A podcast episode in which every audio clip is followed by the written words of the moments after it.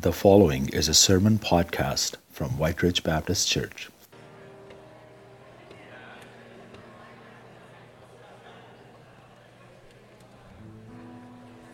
Good morning, everybody. You are welcome here. It's good to see you all. Uh, we're here to worship our God. I invite you to stand, please, and let's uh, let's begin doing that. Good morning, welcome here. My name is Doug Friesen. I'm one of the pastors, and uh, we're so glad to worship together. So glad that it's Name Tag Sunday. That's always a big help, and uh, I hope that we have a good time getting to worship the Lord together by learning to love each other as well. That pleases our dad when we learn to love each other. Want to let you know that if you're new here, we're just glad that you're with us, and we ask that you take the card in front of the uh, seat in front of you to either let us know of your visit. You can put it in a basket as you leave, or you can download the app on your phone. There's a welcome section there, and you can let us know your, of your visit as well. Uh, just want to let you know on the app, it's so good because there's a news section and there's a register section. So if you hear something up here and then you kind of forget later on, when you're home, open up the app, check those two se- se- sections, and you will definitely see what we've talked about this morning. So, one of the things is if you're new here, we want to invite you to uh, lunch after church on Sunday, October the 16th. So, that's the Sunday after Thanksgiving. And so, please uh, sign up for that. We'd love for you to come and stay, get to meet some of our, some of our church family. And then come to the table. Our church family meal starts on uh, Wednesday, October the 5th. And so our registration is going to start opening early this week, and we ask people to sign up. It's a weekly registration, so we ask you to do that by Sunday night, because as you can imagine, we have to go buy the food, prep the food. So if you can do that for us each week, that's wonderful. Every week's going to be a different ethnic flavor, and the first one's going to be Ukrainian. And so please make a note of October the 5th and sign up this week by next Sunday night for sure. We've had over 30 people trained to work in the kitchen. We'd love a few more yet. Our next training session is on Thursday, October the 6th. So if you're willing to work in the kitchen, that would be wonderful. And we're just so looking forward to having this family time together. You'll see on the registration that it will tell you of things you can do after the service. So children with uh, uh, families with young children, you can make use of the children's ministry area. There's a place for board games or just coffee. But then we're going to have discipleship groups here. And that's where we're going to be talking about um, what we've been learning in Matthew from the Sunday morning and as you've been reading through Matthew yourselves and just saying, what have we learned about Jesus this week and encouraging one another in our faith. So there's a registration form for that as well that you can go to. It's for our life path journey.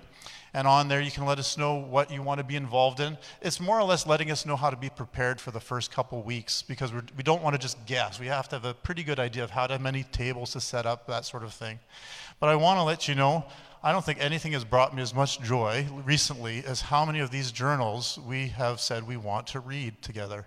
I, we bought 125 and they were all gone. Bought another 100, they were all gone. Ordered another 50, just got them Friday, and let's say let's get them all gone. Wouldn't that be wonderful? And the idea is not only to equip our hearts with God so that we can share with each other, but can you imagine in time if your neighbors asked about Christ and you said, you know what, let me get you a journal? we can go through this together. You know what? Why don't you come to my church and have dinner with me and some friends? This is what we do. We talk about Jesus. It's not so freaky when you have some steps along the way to help it out. So please make note of that. Um, looking forward to the days ahead. We're going to watch a video right now, and the, the lady you'll see in the video is Brenda Noble. She's one of our Justice and Mercy team. We have a number of goals as a team. One of them is equipping people to love our neighbors.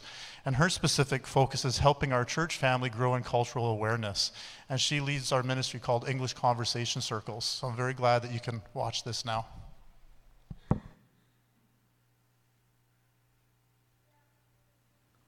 Hi, I'm Brenda Noble. I'm a member of the JAM team at White Ridge Baptist Church, and I coordinate ECC, or English Conversation Circles. ECC is a place for newcomers to come learn English learn about living in Winnipeg, and to meet people who are ready to be friends with them. One of our volunteers has agreed to share her experience. Hello, my name is Dolores Tully, and my family has been attending White Ridge Church for over 10 years now.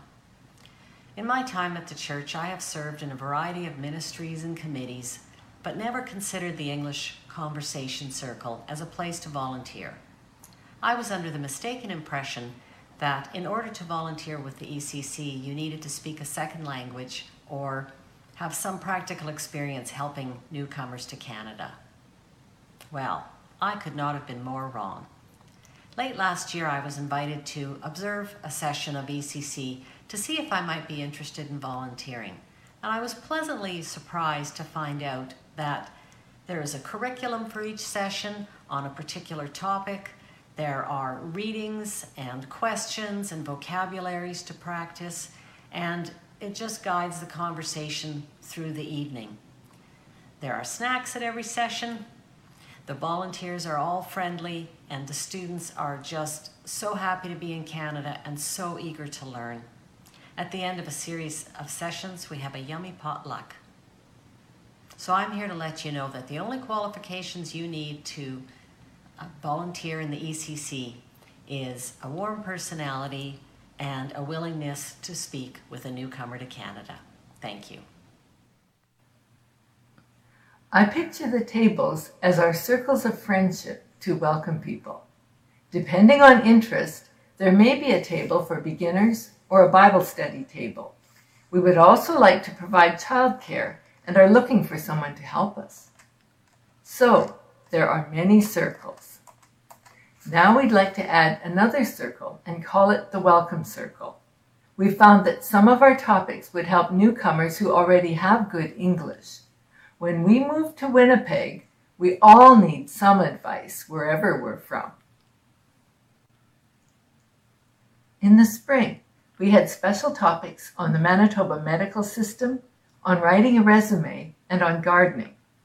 This fall, we're starting ECC with a welcome circle for anyone whose children are new to the school system. On October 5th, our own Lorraine Barton will help us think about an important topic how to talk to your child's teacher. Parent teacher interviews are coming, and Lorraine can help us understand and talk to teachers and work together with them to help our children succeed. If you would like to join us, you are welcome. Please register so we know how many people to prepare for. We hope to see you at our welcome circle right after Come to the Table at 7 p.m. on Wednesday, October 5th. Thank you. As uh, Brenda said, uh, English conversation circles, the welcome circles, they take place on Wednesdays right after Come to the Table. One of the things we're so glad is that we can show hospitality to new Canadians by inviting them to come and have a meal with us. And so we hope that you'll get to know so many new people in our church family, and maybe you can bless them in their journey of adjusting to our country and learning our language, and maybe you can learn a bit of theirs as well. And so look forward to that. Just to save the date on October 22nd to 23rd, that Saturday, Sunday, it's our missions weekend. And so we're really looking forward to that. We're going to have a men's and women event 10 o'clock that day, followed by a combined lunch and then sessions and that all afternoon. But the thing I need to let you know about today is the flag parade. When you step into the church, you see all those beautiful flags, and all those beautiful flags represent beautiful people in our church family who come from those countries. And so on that Sunday, on the 23rd, the people who are willing, we want them dressed in their traditional garb if they have it to come. We won't be carrying the flags. But then for the new flags, because we have new countries in our church, new people who say, I have a country that I love that I'd love to celebrate. We want you to let us know about the country that you represent. We'll buy a flag, and that Sunday we'll celebrate that we can put that up on, the, on our wall there as well. So please be aware of that. And today, as we continue our worship, we're going to just spend some time in prayer. Today, this Sunday, the last Sunday of the month since 1998, is a day of prayer for our police and peace officers who have given their lives in service. And since the first memorial in 1978, 874 people have given their lives for our safety in our country. And so uh, today, we're just going to take a few moments of silence, and then we'll just uh, pray and thank the Lord for the men and women who have given of themselves so we can enjoy living in this country. Let's just take a time of silence.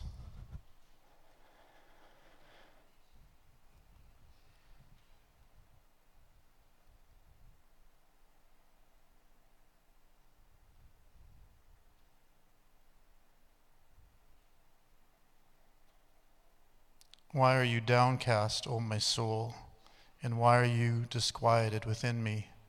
Hope in God, I shall yet again praise him, my help and my God. Father, we thank you so much for the privilege of the country that we live in, for all the peace and the freedom we have here. And we thank you for the many people who give of themselves sacrificially day in and day out. And we don't understand the cost that they pay. Many of the things they see that haunt them, that cause them anxiety, and so many people who have given their lives, and Lord, not just for their sacrifice, but the sacrifice of their family and friends.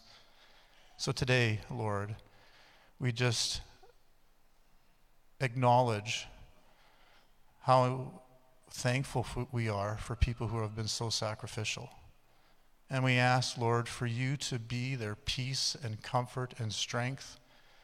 I pray in particular for our brothers and sisters on the force that you use them, Lord, by the grace of your Holy Spirit to be your fragrance of life in an area and a time where often the fragrance is so much of death. Use them, Lord, to bring hope and again be their hope. We ask these things for your sake and for their good. In Jesus' name, amen. Amen. I have a few uh, more fa- uh, church family announcements uh, to let you know about. Uh, on, on Thursday night, uh, Jacqueline Hinks's mother uh, passed away. She was almost 98, but she passed away into glory. And also, I failed to mention last Sunday that Sue Ann Satcher's mother had passed away the previous week in Fergus Falls.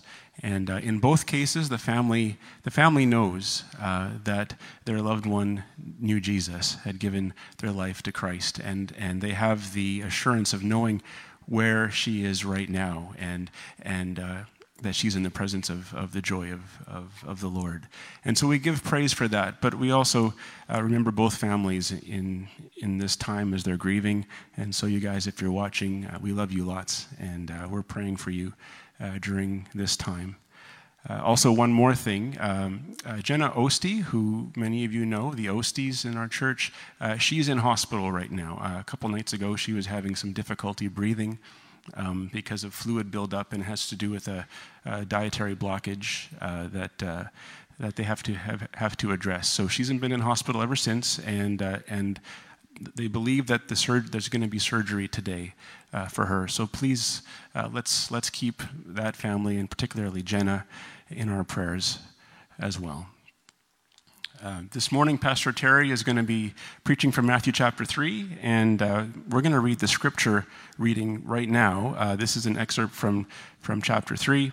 I invite you to, to, to stand. And we're starting in verse 13. Then Jesus came from Galilee to the Jordan to John to be baptized by him. John would have prevented him, saying, I need to be baptized by you and do you come to me? But Jesus answered him, Let it be so now, for thus it is fitting for us to fulfill all righteousness. Then he consented. And when Jesus was baptized, immediately he went up from the water, and behold, the heavens were opened to him, and he saw the Spirit of God descending like a dove and coming to rest on him. And behold, a voice from heaven said, This is my beloved Son, with whom I am well pleased. May God bless the reading of His Word.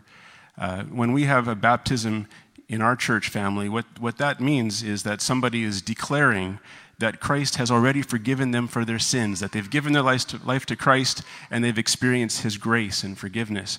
And Christ did not need to be forgiven. He was already holy, He was already perfect. But here He was already identifying with us as sinners. And from then, he would go into the desert to be tempted. And all of this, as I'm sure we're going to hear more about this morning, all of this is a part of, was a part of his process of being prepared for ministry to serve the kingdom of God.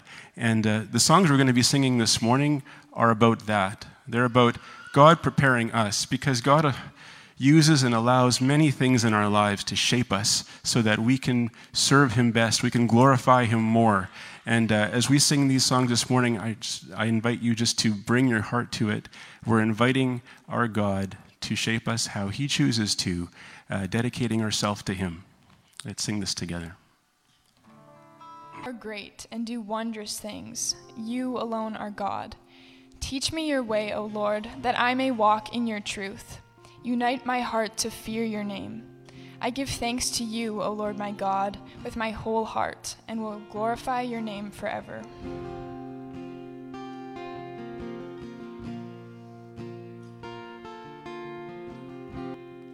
Amen.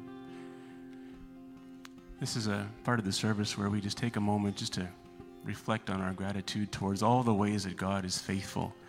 And He's faithful in providing for this church for sure, in lots of ways, and individually as well. We talk about Him shaping us. He has never stopped working on you if you are a follower of Christ, and He is still with you, and He is carrying you, and He is changing you so that you can honor Jesus more. And may that continue to be our desire as well. Um, and we're going to sing one more song uh, together and, as worship. And while we do that, uh, if as we're reflecting on gratitude, this is a time to perhaps think about how God's called us to also give uh, towards His kingdom ministry. And if you're at home, this is a time maybe to take a look at the app. And there's a lot of different ways you can give financially towards our church. But uh, that's a way that we worship as church family. If you're, you're a visitor here, uh, don't feel any pressure about that. But uh, we're just here to, to honor him. So let's, let's sing this together.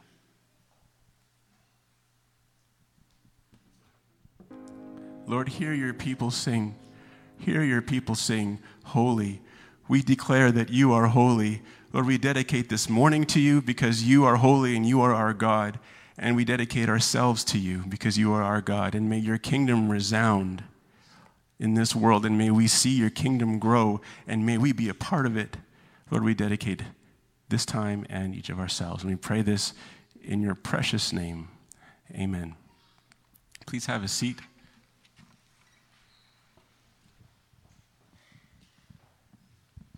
I like when God, I like how God orchestrates everything. Uh, it's fitting that, that we've been singing and thinking about dedication today. Um, because in, in the spirit of that, we also have a church family dedication uh, today, and we're blessed to be able to have a, a parent and child dedication uh, this morning. And so I'm going to call up the Neves family, uh, Pedro and Fernanda, and their son Davi uh, who they're dedicating this morning, as well as uh, some parents as well. I understand that Fernanda's parents are here, and also I think uh, Pedro's mother. And uh, also, I understand that, uh, that Fernanda's parents are heading back to Brazil. They're, they're just visiting now, and they're heading back this coming week. So we're so very glad that everybody's able to be here for this time this morning. I want to take a moment just to say a little bit about what it is that we're doing here.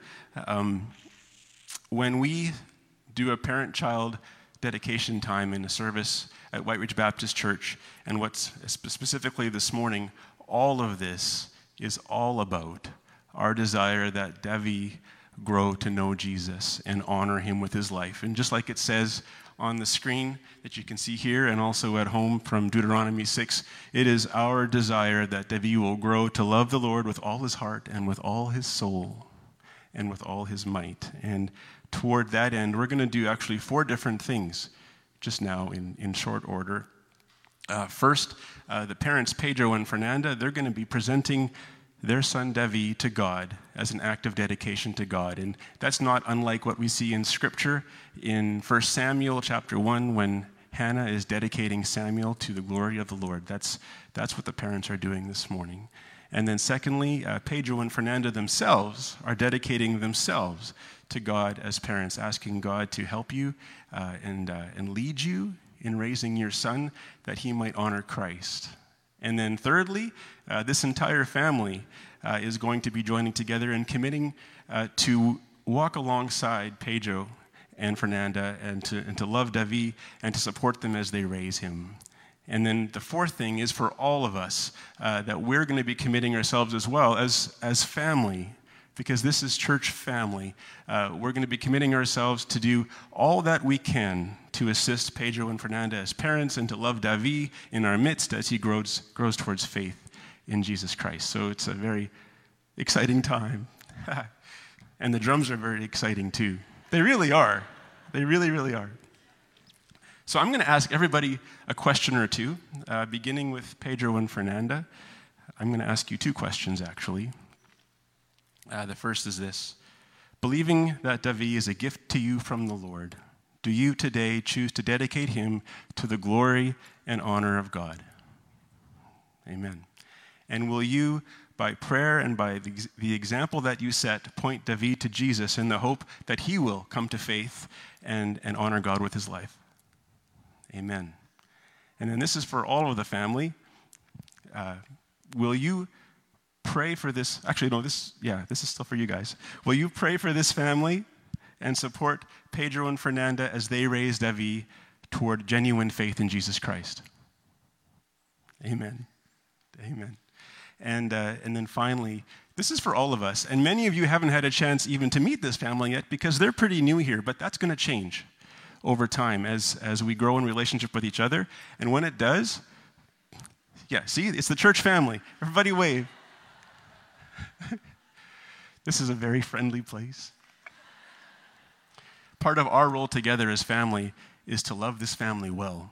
And that's what we intend to do, you guys, is to love you well and to love David well and to support you guys in every way that we can. And so I'm going to ask all of you a question as well. And the answer is, is we do, if that's how you're so inclined. Will you, through the friendships, ministries, and programs that we have, pledge your support and love to these parents and support them as they raise David toward faith in Jesus? Amen. Amen. You guys, I'm going to pray together with you.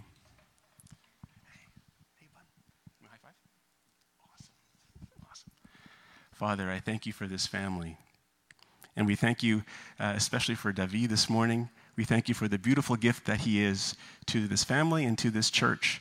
And we thank you, Lord, for how you uh, have brought this family here to be part of this church family and to, to make this their church home. And I pray that this would be a place of blessing where they would experience your love more and more deeply and where they would experience the love of the church more and more deeply. And I pray also for, Div, for Devi especially that you would grow him to be a man of God who loves his Savior, Jesus Christ, and knows him as his Savior and proclaims him as his Savior. And I pray that you would, you would just bless all of these, these people in this family towards that end. Thank you for meeting us here, and thank you for how much all of this is worth it for the service of you and your kingdom and the love that we experience of you. We pray this in Jesus' name. Amen. And we have a, we have a gift for you. Uh, this is a book that we've actually read as a staff. It's called Faith Begins at Home, and it's a really great book uh, with some really good ideas about what it is to, to, uh, to exemplify Christ likeness as parents and actually as grandparents as well and as a church as well it's worth finding. This is it's by Mark Holmen and it's a really really great book uh, to read for all of us but uh, this is for you guys. Uh, may it bless you. Amen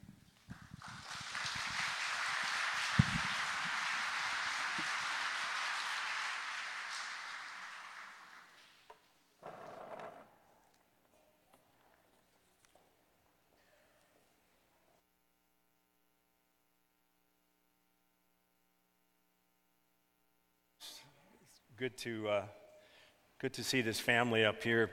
Pedro, Fernanda, obrigado. It's the only Brazilian Portuguese word I know. We were in uh, Sao Paulo one day, uh, Pat and I, we were traveling through, and we were at a restaurant in Sao Paulo, and um, my wife bumped the table and knocked some drink over, and the only word she knew was obrigado, and so she said, Thank you. So yeah. So God bless you. It's sure good to have you. Really good to, to meet Avi as well. Well, this morning I'm really excited uh, about uh, a theme that I'm going to be addressing this evening. And I just want to do a little commercial about tonight's teaching. We're calling it Come to the Core. We do these about a couple times a year. I haven't done one for a while. And tonight I've been ruminating for weeks over a theme that I want to address this evening. And if you come this evening, you'll find that this room is filled with uh, tables and chairs, and you're going to have a chance to sit and do some table time. But I'm going to be also presenting about a theme of how the culture is discipling us. I was listening to a podcast yesterday about culture, and they defined, the author defined culture as a river. And uh, if you understand that, it really makes sense that whether you are active or passive in the river, the river is taking you somewhere, it's flowing. And so in our culture, we have seen the river taking us in places away from Jesus. more recently in various ways. I want to describe that. We'll move from descriptive to prescriptive tonight. And as a church, the board and the staff, we have been really seeking, especially over COVID, we've read books, we've talked about how do we change our culture as a church to become a disciple making culture. And so, again, this idea of culture as a river applies to both the, the world we live in and the church that we're a part of. So that if someone enters Canada and is passive, the culture of Canada will take them down the river toward things that are leading them away from Jesus. I want to describe that tonight. And if you become part of a church that is Bible believing and disciple making and God glorifying and Jesus worshiping and so on, you will be part, even if you're passive as a believer in Jesus Christ. The good thing about collective faith community is that even if you're passive, that culture of a church can take you further toward Jesus. You'll start to see that holy habits can be forming in your life. You'll start to see that holy community can actually shape your value system and so on. So I think that metaphor is really incredibly valuable for me. And tonight, as we think about it, as followers of Jesus, we have found, if you're awake to this, You've probably seen in the last years that our worldview, our value system, our social norms are increasingly more and more at odds with the culture that we live in. In fact, some of you might see that you have neighbors and people you work with, and they would see the church as more of the problem than the solution. We're increasingly seeing the fact that, that because we're on the wrong side of history, according to the view of many people, when it comes to views on sexuality and on gender and on the life of the unborn and on uh, uh assistance in dying at the end of life and all these different hot items that are around the world today, your friends and your neighbors may not just see you as weird anymore, they might see you as dangerous. That's where this is going. And of course, as Christians, we, we can respond to that in various ways. We can respond in a progressive attitude way that just says, well, I'm just going to go with the flow. Or we can respond on the other side with this attitude of being weirdo Christians, right wing weirdos, you know, conspiracy theorists. And, and, it used to be just the weirdo Christians were King James only. And now there's all kinds of weirdo Christians. And so you can respond to the culture around you, and you can come across like just an angry evangelical. No wonder the world, in some cases, has a view of evangelicalism that is rather jaded because we sometimes wear it and own it. We don't need to do that. Tonight, I want to talk a lot about this stuff. I was talking with a, a young woman two weeks ago. We were visiting our son Jonathan in Kitchener saw this young woman, we were talking to her, I was describing, and she was describing her faith journey to date. It had a little bit of a little bit of Bible camp in the summers. It had a little bit of Jehovah's Witness friends. It had a little bit of Anglicanism from a grandpa. And there was just a mishmash of all kinds of stuff in her. And you know what I was feeling? I was feeling like a John the Baptist. Prepare the way for the Lord, like we're looking at today. I feel like that's our job is there's so much clutter in people's lives. Get it out of the way. Clear away the rubble. Don't get snagged on the weirdo conspiracy theorists and the King James only, and don't get snagged on the people that say, we're just like the world, just go along with it. Don't get snagged. There's so much to clear away. We can't do that publicly very well, but you can do it one on one. You can do it at the workplace one on one. You can do it in the classroom one on one. You can do it in Christian friendship when we just engage with someone who's not Christian and they got all kinds of weird ideas about Jesus. Tonight, I want to talk about that. I want us to see what the real enemy is, and I want us to be able to describe how we can actually help raise our children in this culture. You know, here, here it is that we're, we're sent to make disciple, to disciple the nations. But what we find in Canada in this generation is that the nations around us, the culture around us, is discipling us. And so we're going to talk about that tonight. I hope you can come. Uh, you can tell I'm a little excited about this. Um, And uh, I believe the Lord has uh, some really important things to teach us as a church as we seek to become more disciple making in our own faith community, but also in, in our culture. So let's, let's pray to that end right now as I begin into the message.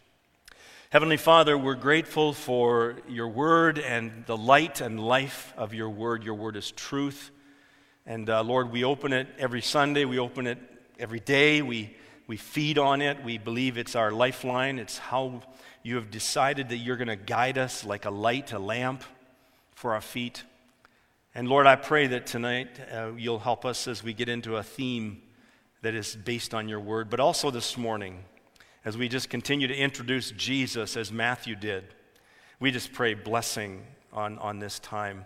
Holy Spirit of God, would you be pleased to just draw back the curtain on who Jesus is a little bit more and how we are to follow him and to be followers of him. And so we commit this message to you in Christ's name. Amen.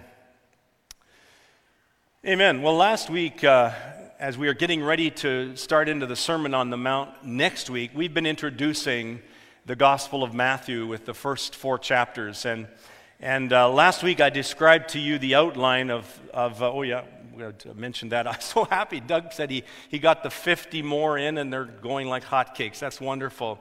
And so if you have your uh, journal open, you're going to want to take some notes today on this. But last week I talked to you about the outline of the Gospel of Matthew, okay? So the Gospel of Matthew, very interesting. This guy was wise. He was, he was led by the Spirit of God. And he starts his, his work, his gospel, with four chapters that are introducing Jesus. It's called the prologue in technical terms. And then the last few chapters on the epilogue are describing the death and resurrection of Jesus. So you, you got the birth on the front end, the death of resurrection on the back end, and in between are five sections on the Gospel of Matthew that Matthew clearly identifies. Five uh, discourses, we call them. And he identifies them with a little word, a little phrase. And you'll notice that he ends every section with this phrase. When you see this phrase, you know, okay, Matthew's finishing that section. We're moving on to the next discourse. And so, chapter 7, 28, he ends the Sermon on the Mount that he started on chapter 5, verse 1, and he ends it by saying, And when Jesus finished saying these things, okay, we're signaled. The reader knows we're moving on to the next discourse. Chapter 11, verse 1, when Jesus finished instructing his 12 disciples, okay, we're done that section, and so on. Five of them all the way through. And so we're going to decide, we decided we're going to study the Gospel of Matthew the way that Matthew wrote it. So we're going to finish the prologue today, and j- jump, jumping into the Sermon on the Mount next week, we're going to go until Christmas. And then in the winter, we're going to do chapters 8 to 10 and kingdom advancing. We're going to go kingdom opposition in spring. We're going to go kingdom authority in the summer, next summer. Kingdom uh, coming this coming next year, a year from now. That's the Olivet discourse where Jesus talks about his second coming. And then finally, we'll end just before Easter 2024 with, uh, with the whole idea of moving toward Easter and toward the death and resurrection of Jesus. And so, if God permits and Jesus doesn't return before we describe his return, we'll do that. We'll talk about these uh, five sections of Matthew. And so, so, this morning, just to complete the introduction, let's talk about um, Jesus and the ministry that he had. And you remember that last week we ended chapter 2, and then chapter 3, verse 1. You need to remember mentally 30 years have passed, okay? 30 years have passed in the life of Jesus between the end of chapter 2 and chapter 3, verse 1. Okay? And now we are seeing that John the Baptist has come. He's announcing and preparing the way for Jesus to come. Now, when people think about Jesus and how he began his public ministry and how he lived his life, there are often surprises. We are often surprised at Jesus. He's the touching lepers kind of Savior. He's the talking with prostitutes kind of Lord. He's the rebuke those religious leaders kind of guy. He's the let's play with children a little while, disciples. Don't stop them from coming to me kind of guy. He's the get into that temple and turn those money changing tables over. And he surprises people over and over again. He is no ordinary religious figure. And so, at the beginning of his public ministry, he also surprises us. You would think that Jesus would start his public ministry with a big show, you know, fireworks, something that's going to announce he's come now. This is, listen up, everybody. But he doesn't do that. In fact, what we see him do, he walks down into the muddy Jordan River and uh, he is, is baptized along with uh, all the other sinners that are going down there. He's baptized by this backwoods preacher named John who li- wore a camel skin and ate wild honey and locusts and all these things. He's just, you know, people were standing on the banks of the river Jordan, and some were just looking on and, and, and speaking under their breath. Like, what a weirdo. I mean, there were people that had gone out to see John the Baptist just to see the spectacle. And here is Jesus going down into the waters of baptism. And uh, some of them on the banks, though, they, they came because they wanted to get ready. They wanted to get their own lives in order for the coming of God's kingdom. And John received those people. If you want to prepare yourself to be part of God's kingdom, you cannot scoff at anything that has to do with Jesus. You cannot scoff at anything that Jesus does or did, or anything he teaches, because you will find yourself on the wrong side of history one day. And Matthew, who is in this case and in this coming years our spiritual director, is taking us by the hand and he's telling us some of the most important events at the beginning of Jesus' public ministry. And he guides us into four very important things that I want to describe this morning. First of all, I'm, taking this right out of the text. First of all, chapter 3, verse 1, it says, For John came, John the Baptist. And what was he all about? He was all about preparing people to be real with God. And then it says that then in verse 13, Jesus came. And what was Jesus came for? He came to be baptized by John. What was that all about? That was the idea of identifying with sinners. You and I have to follow Jesus there. We have to identify with sinners and as sinners. Thirdly, it says in the text in chapter 4, verse 1, that the Holy Spirit came upon Jesus like a dove at his baptism.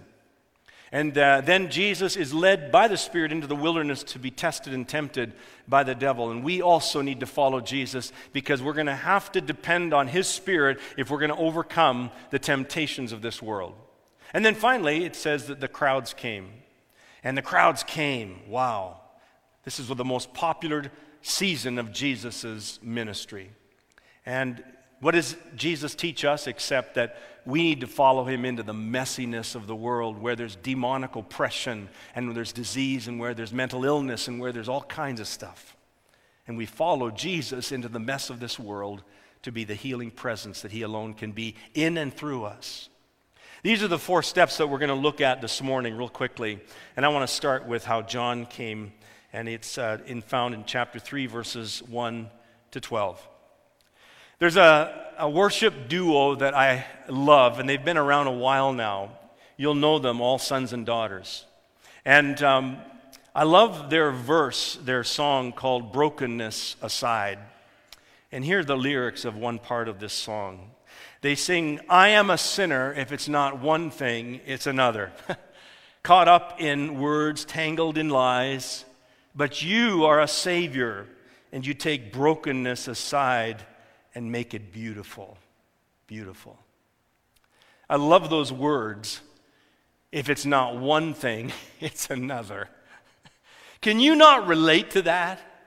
Have you been walking in your own sinful shoes long enough to know that if you don't fall off this side of the fence, you're going to fall off that side of the fence, that your sinfulness is like the iceberg. You know, you see the top tenth and the rest of it is underneath. God sees it all and He still loves you and has come to, for, in Christ to forgive you. I mean, if it's not one thing, it's another. I feel like that's me. It's like my golf game. If it's not one thing, it's another. You know?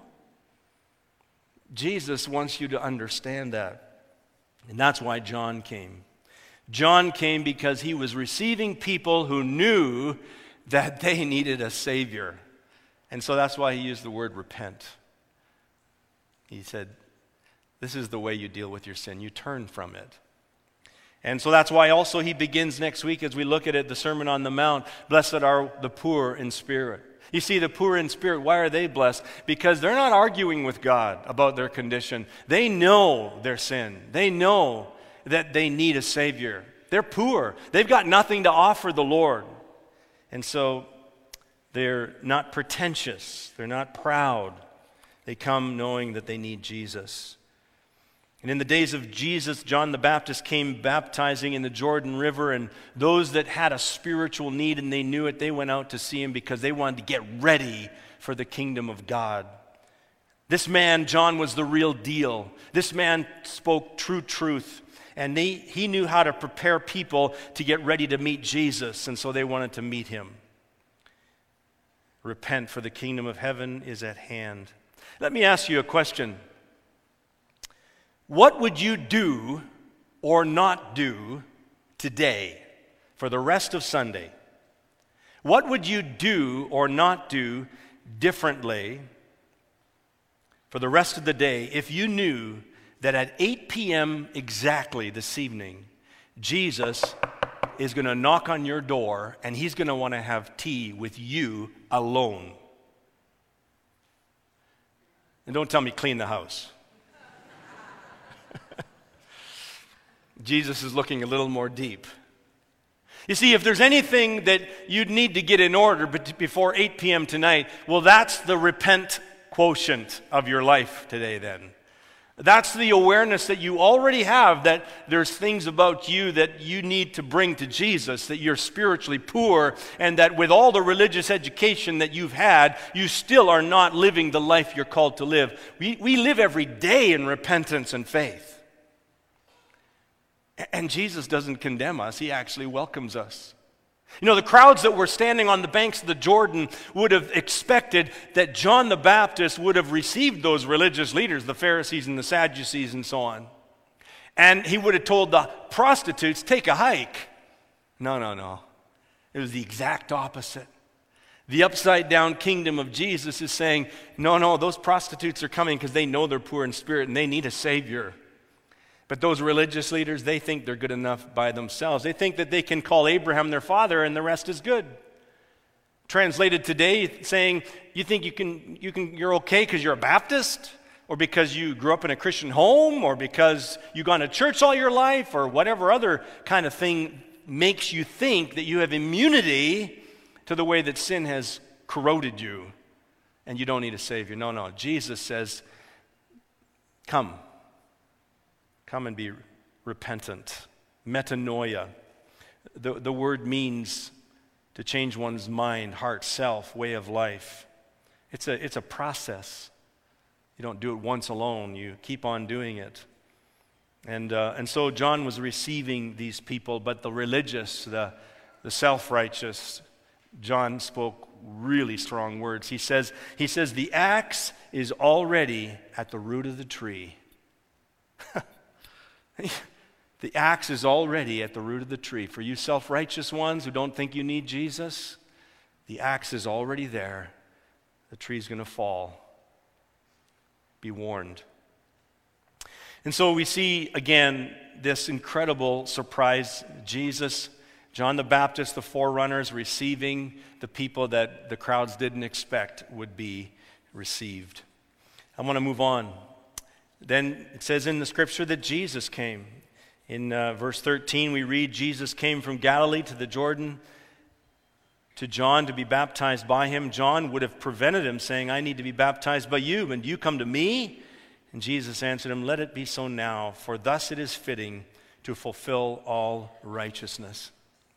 You know the children of Israel, hundreds of years earlier, had gone through the Red Sea, escaping Egypt and the Egyptians. Forty years later, they went through the Jordan River into the promised land. But none of all their religious activity, receiving the law between the Red Sea and the Jordan, all that God had done in them, none of it prepared them and gave them the transformed life that honors and glorifies God, their Creator. None of it. And like we said last week, the reason that Jesus came, and Matthew's so intent on this, is that Jesus is now doing everything in succeeding in everything that Israel failed in. Okay? And so Jesus is being baptized to fulfill all righteousness. And Jesus is being baptized to identify with sinners. He had no sin in him. And he was baptized by John because he needed to succeed where Israel had failed. You see, Jesus was baptized as an act of identification People were coming and they were saying, I'm poor in spirit. I mourn that poverty. I hunger and thirst for true righteousness. And Jesus was saying, I am the one you're hungering for, and I will make you satisfied. I will give you forgiveness. And Jesus went down into the Jordan River. You know, there's a picture here. Jesus not only came from heaven down to earth, but he went down into the muddy Jordan River. And not just into there to stand, he went down under the water of the muddy river. Have you been baptized in the Red River? Anybody? We don't go there to be baptized. Why is that? It's more like the Jordan than any river in Manitoba. Jesus went down from heaven to walk among us. Jesus went down into the muddy waters of Jordan River. He went under the water. Why? He wanted to identify symbolically a, a message is being shared. He gets you, He understands your mess. He's immersed in your mess. No one understands you like He understands you. He identifies with you. You need to know that. And so he took our sins upon him on the cross. After he walked for those three years with his disciples, he went to the cross and he was raised from the dead, and he offers you his spirit to overcome the temptations of your life.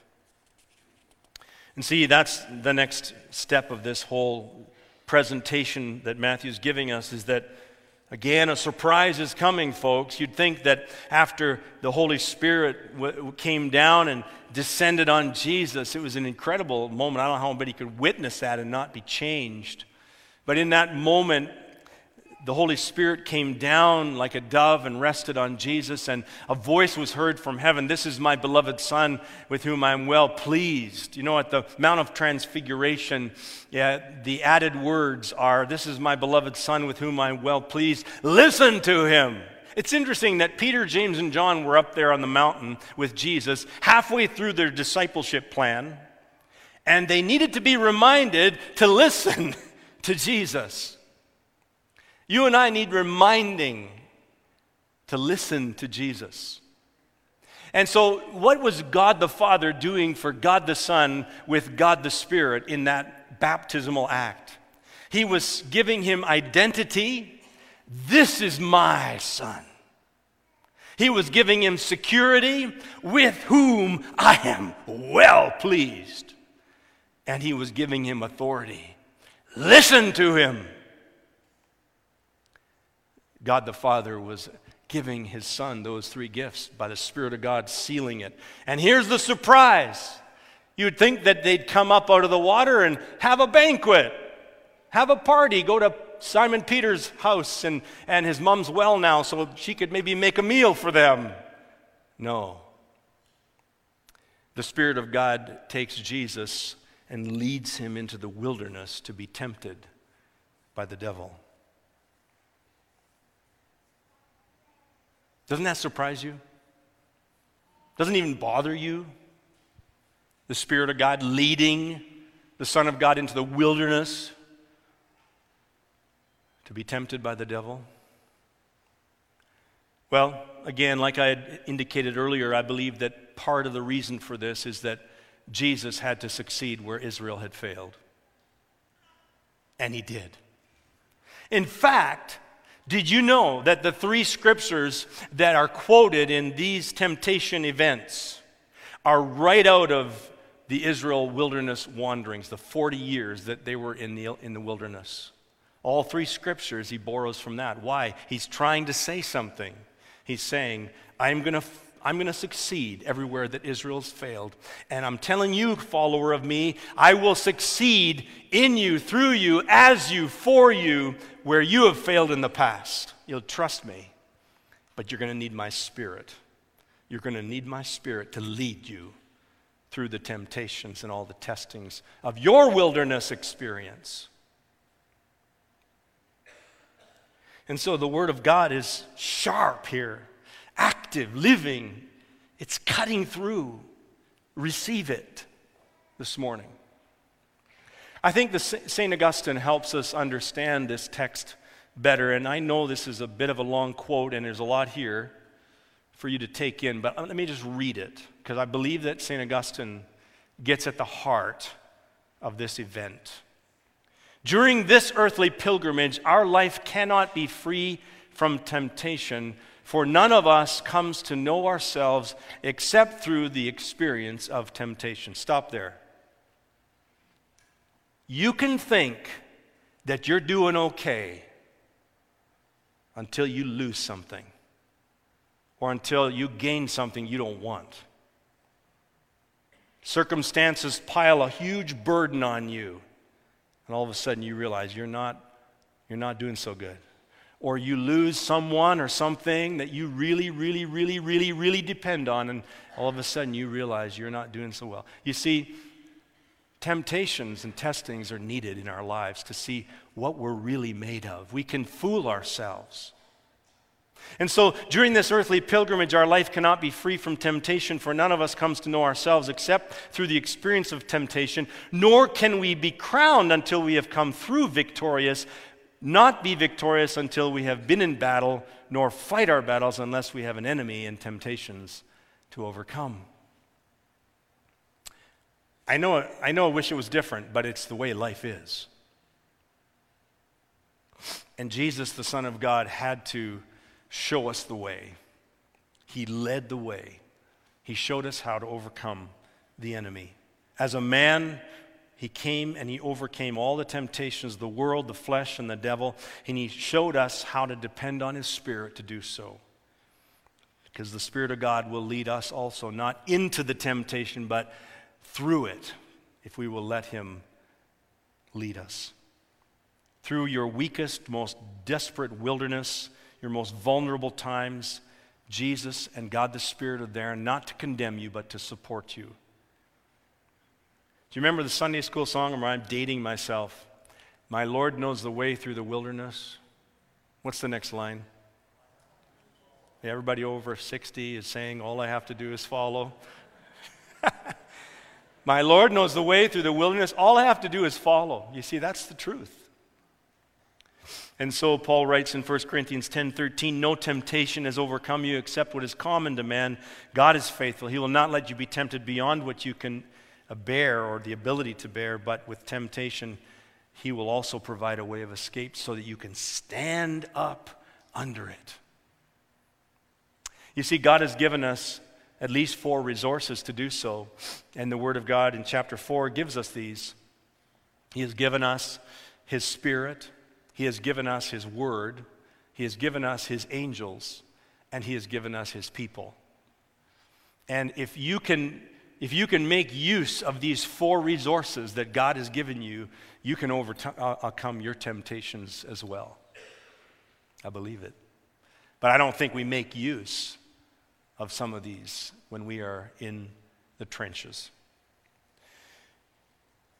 Finally, I want to add that then the crowds came. And in the last part of chapter 4, and um, we see in chapter 4 that Jesus, this last scene that Matthew paints in chapter 4 before the beginning of the Sermon on the Mount. The, the scene is chapter 4, verse 18. It's beside the Sea of Galilee. He's walking along the beach and he sees Peter and Andrew and he says, Come follow me and I will make you fishers of men. They get up and they follow Jesus. They leave their nets. He goes a little farther and he sees James and John, the sons of Zebedee, and he says, Come follow me. And they leave their father in the boat and they come and they follow Jesus. And it says in the Mark's gospel account that they went to the north village of Capernaum. And in Capernaum, Jesus got into the synagogue and started teaching, and they were all amazed. And, and, and, and pretty soon we get to verse 25, the last verse of chapter uh, 4. And in a summary fashion, Matthew says, And great crowds, great crowds followed him from Galilee and the Decapolis. That's those 10 cities, those Roman cities. And then from Jerusalem and Judea and from beyond the Jordan, basically south and east of, of Galilee, all the way down to the Dead Sea. Crowds were hearing about Jesus and were following him, wanting to see him. Some because maybe they really believed who he was, but others because they just had a need and they, they thought maybe he could help.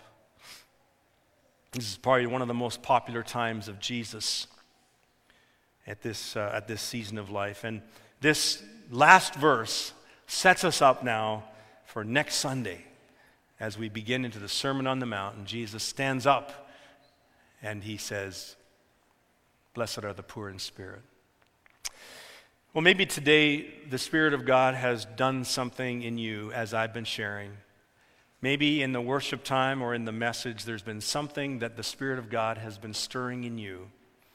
And uh, I, w- I want you to know one of the reasons that these journals are valuable is it's the moment of this interaction with the Spirit of God that you can write down this is a lesson that, that impacted me. And I want to encourage you to write that down and maybe even share it with somebody.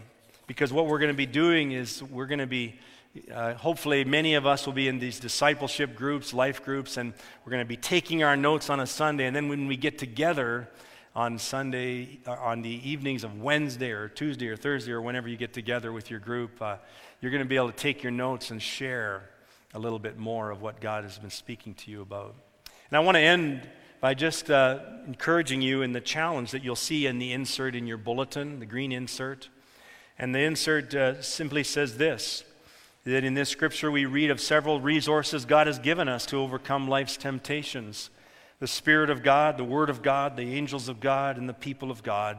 And so, my challenge to you this week, and for me as well, is think about how you can depend more on these four pillars of your life, your spiritual life. And uh, it can help you in living out the God glorifying life and take steps to just address at least one of those. May God bless you. Thanks. Lord, just like we sang to you before, show us who you are, fill us with your heart, and lead us in your love by your Spirit to those around me.